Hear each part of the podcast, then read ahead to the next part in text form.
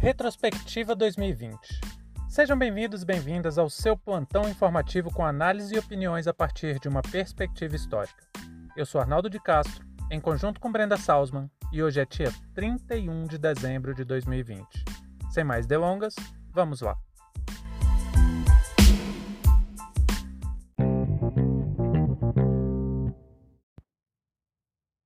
É o último dia do ano e gostaria de desejar a todas e todos um feliz ano novo. Contudo, em meio ao caótico ano de 2020, podemos nos permitir sonhar com tempos melhores? A nossa motivação é que a cada dia mais e mais pessoas entendam a destruição que está sendo executada por Bolsonaro e por todos que o apoiam direta ou indiretamente. Nesse último dia do ano, o História Oral Podcast gostaria de promover reflexões sobre o futuro, não é um exercício de premonição, e sim projeções a partir do pensamento crítico. A equipe do História Oral Podcast gostaria de desejar a cada ouvinte um feliz ano novo. Sabemos que os problemas que enfrentamos não se resolverão apenas pelo espírito de esperança que se manifesta com a chegada de um ano novo. Por isso, além de desejar boas festas, vamos restabelecer o compromisso com a verdade, com a ciência e com a educação e desenvolver vários projetos nesse novo ano de 2021, na esperança de que o despertar da consciência de coletividade do bem comum, do respeito e do fim das opressões possam transformar os novos tempos. Entendemos que apenas a consciência coletiva é capaz de promover mudanças reais e profundas. Nós passamos por um momento muito dramático e vivemos o pior dos cenários nesse ano de 2020. Uma pandemia letal, o avanço do neoliberalismo aliado ao fascismo e também a reafirmação da supremacia branca e de opressão das mulheres. O governo brasileiro não deu folga um único dia. Trabalhou intensamente para retirar direitos dos mais vulneráveis e consolidou um amplo sistema de assassinato em massa usando as instituições do Estado. Não temos muito que comemorar de 2020. Por isso, muita gente aguarda ansiosamente pelo fim do ano, na expectativa de que 2021 seja diferente. Tem uma parte da história que se preocupa em investigar a produção de pensamento de uma época. É a história das ideias.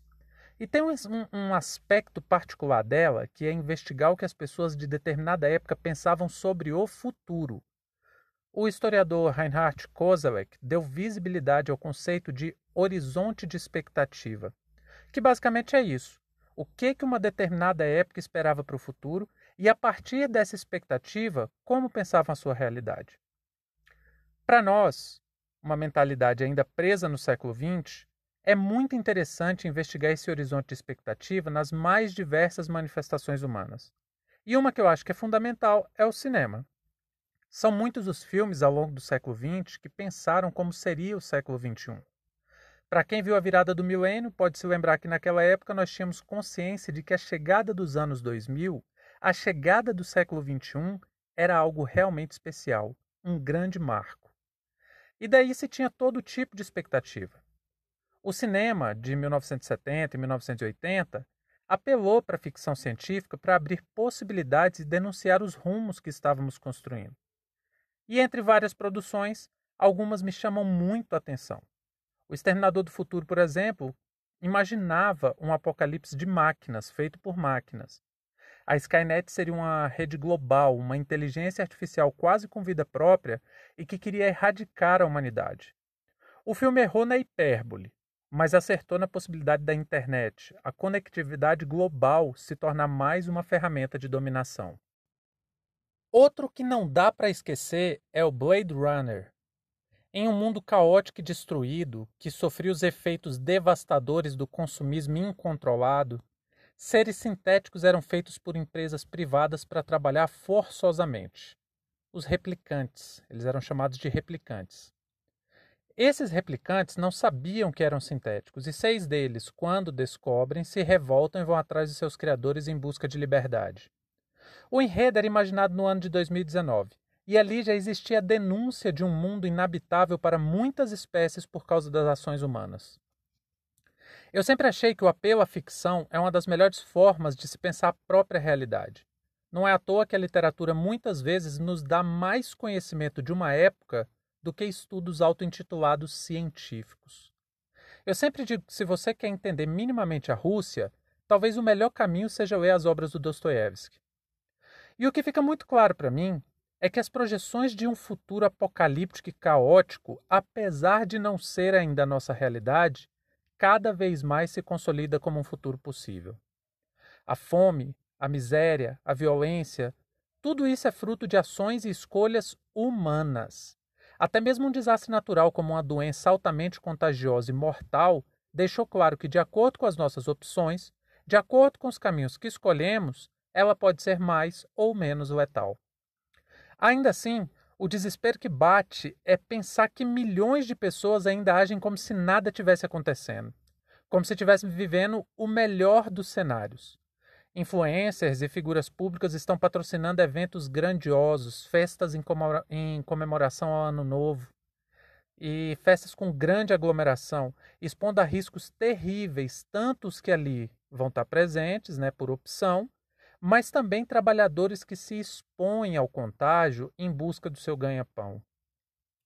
Do outro lado, a vida política não tira folga e trabalha intensamente para destruir mais e mais direitos e desestruturar ainda mais qualquer amparo que os mais vulneráveis poderiam ter. 2021, ao contrário das expectativas, se apresenta como um ano em que vai se acentuar a miséria e a fome.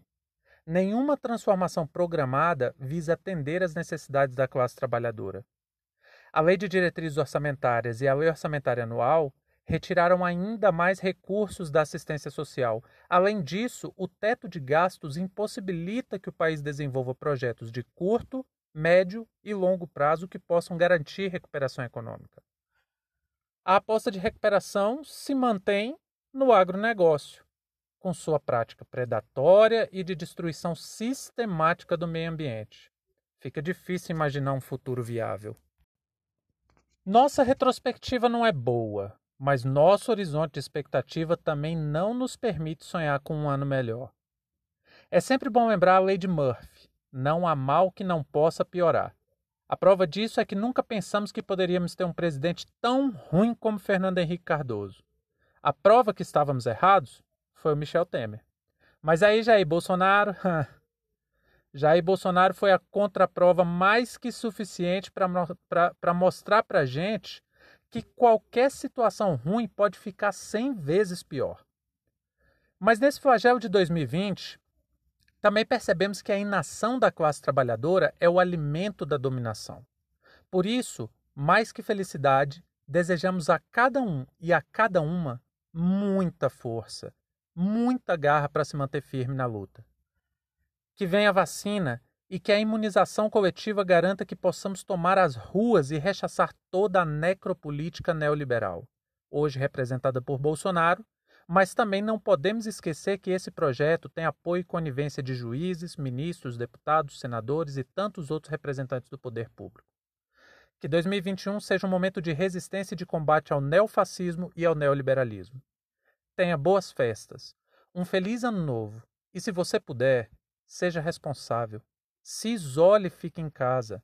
Não morra e não mate outras pessoas pelo impulso do hedonismo. Fim de papo.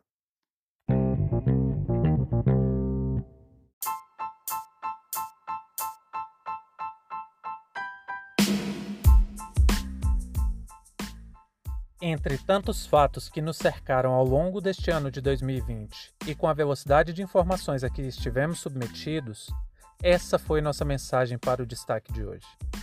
Repetimos: caso você queira dar sua opinião, nos mande uma mensagem de voz em barra História Oral e participe dessa discussão. Muito obrigado a você por prestigiar nosso trabalho. Tenha um feliz ano novo e até a próxima.